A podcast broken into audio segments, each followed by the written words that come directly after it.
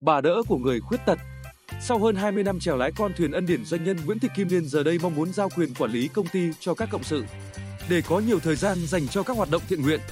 Bởi với bà, mỗi một hạt thiện gieo đi, một cánh tay giơ ra đúng lúc sẽ giúp thêm được những mảnh đời kém may mắn, giúp đỡ họ có nghị lực vượt lên. Thưa bà, được biết trở thành một doanh nhân trong hoàn cảnh đặc biệt, chắc hẳn vạn sự khởi đầu nan. Như bạn biết, lĩnh vực hoạt động chủ yếu của Ân Điển là kinh doanh các mặt hàng dành cho ô tô như xăm lốp ô tô, bình điện, mâm xe, dầu nhất, đồ chơi và tiện ích dành cho xe ô tô. Một lĩnh vực tưởng chừng như quá sức với phái yếu như chúng tôi. Theo ngành giáo dục, đang là hậu phương của chồng bỗng chuyển thành tiền phương, cũng nhiều nước mắt. Có thời điểm, cầm báo cáo thuế trên tay và tôi đã òa khóc vì bất lực, cảm thấy mình không đủ sức để đảm đương vị trí của chồng. Thế nhưng, bao đêm chăn trở, tôi nghĩ rằng cả ân điển và nhân viên cùng gia đình của họ đang chờ, mình không có cách nào khác ngoài việc phải vượt lên. Bà đã vượt qua giai đoạn đó như thế nào?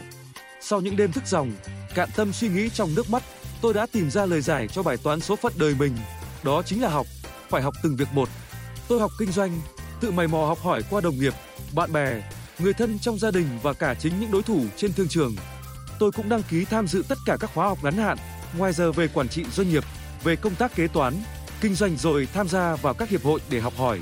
Tôi cũng theo học lớp của chuyên gia nước ngoài, có điều kiện sang Mỹ học và tìm hiểu về quản trị, kinh doanh và tiếp thị sản phẩm của nước bạn tôi vỡ ra được nhiều điều.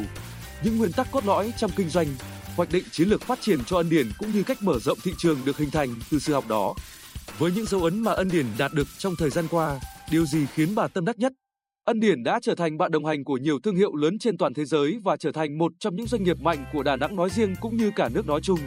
Trở thành đơn vị hàng đầu trong lĩnh vực phân phối các mặt hàng xăm lốc ô tô, bình điện, mâm xe, thiết bị văn phòng, dịch vụ chăm sóc ô tô với thị trường tiêu thụ trải rộng trên toàn quốc.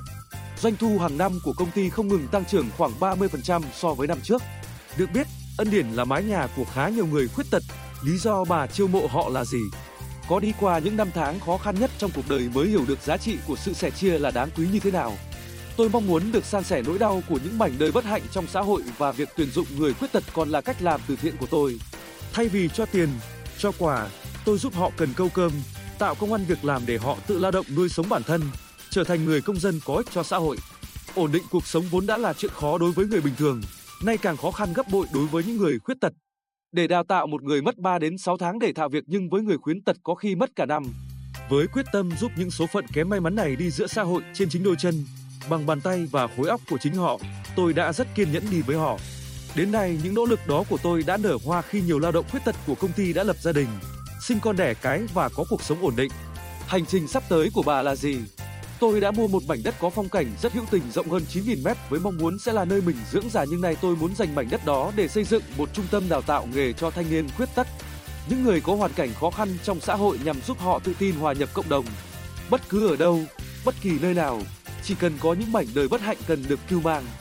Hỗ trợ là tôi lại cố gắng tìm đến.